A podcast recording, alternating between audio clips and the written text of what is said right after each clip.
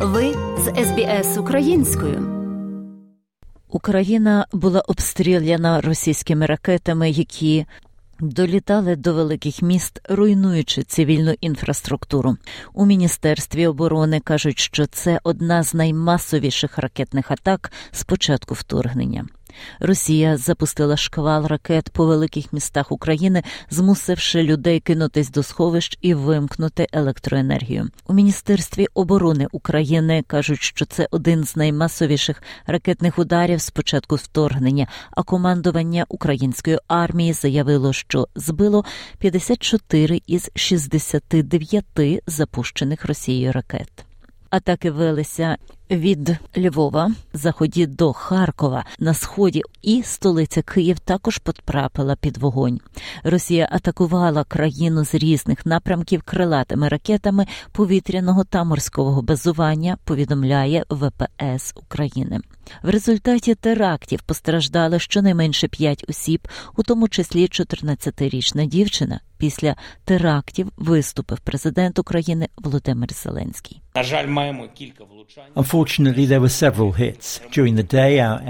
На жаль, було декілька влучень протягом дня. Наші енергетики та ремонтні бригади роблять все, щоб українці якомога менше відчули наслідки удару терористів. Станом на сьогоднішній вечір відключення електроенергії у більшості регіонах країни, але це ніщо в порівнянні з тим, що могло б статися, якби не наші героїчні протиповітряні війська та протиповітряна оборона.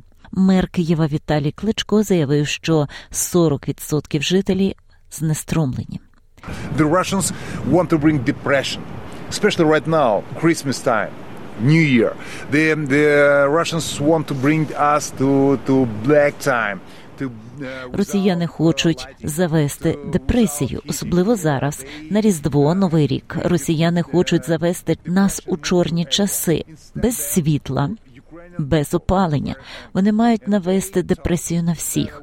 Натомість український народ дуже і думаю, що краще залишиться без світла та опалення, але ніколи не здасться. Мешканці були змушені сховатись рано вранці, оскільки сирени повітряної тривоги лунали по всій столиці протягом п'яти годин. Росія продовжує заперечувати, що вона стріляє по цивільних, але українська влада наполягає, що Москва веде війну проти цивільної інфраструктури. Згідно з заявою Міністерства оборони, в результаті останніх атак було зруйновано понад 18 житлових будинків і 10 об'єктів критичної інфраструктури. Місцева киянка Наталія описує момент, коли вона із сином були змушені тікати. Ми чули вибухи. Ми We heard the explosions and started running to the cellar. We barely made it, my seven year old son and I. Ми почули вибухи і почали бігти до підвалу. Ми ледве встигли, і я, і мій семирічний син. Я його накрила, і впала на кущ, обернулась і побачила вогонь. Потім дим, сірий, щільний і трохи зелений. Потім став чорним. Було кілька вибухів підряд, все тремтіло, розсипалося страшно. Леонід Паткурін був одним із мешканців, чий будинок був зруйнований під час нападу. Він і його син вижили, але він каже, що боявся за життя сина. I have no words for how to call it. As they say, war is war. Things happen. But this is not war. Я не маю слів, як це сказати.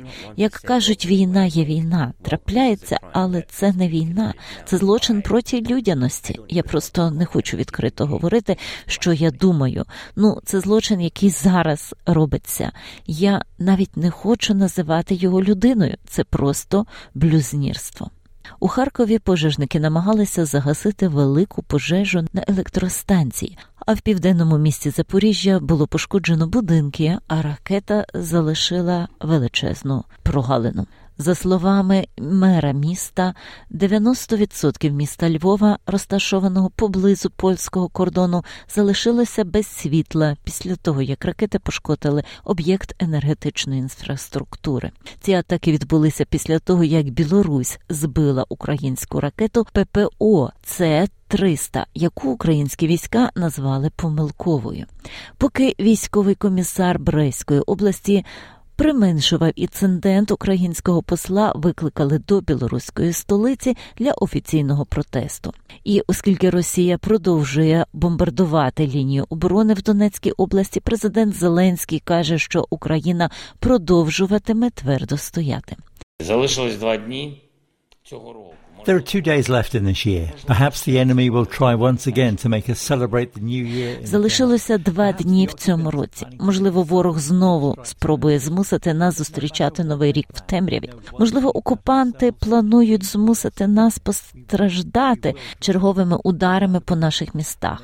Але незалежно від того, що вони планують, ми знаємо про себе одне: ми виживемо. Ми виживемо. Ми виживемо їх без сумніву, і вони будуть покарані за цю жахливу війну.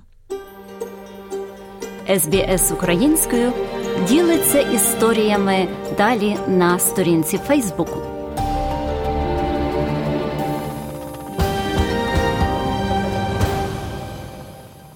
За матеріалами СБС підготовлено Оксаною Головко Мазур.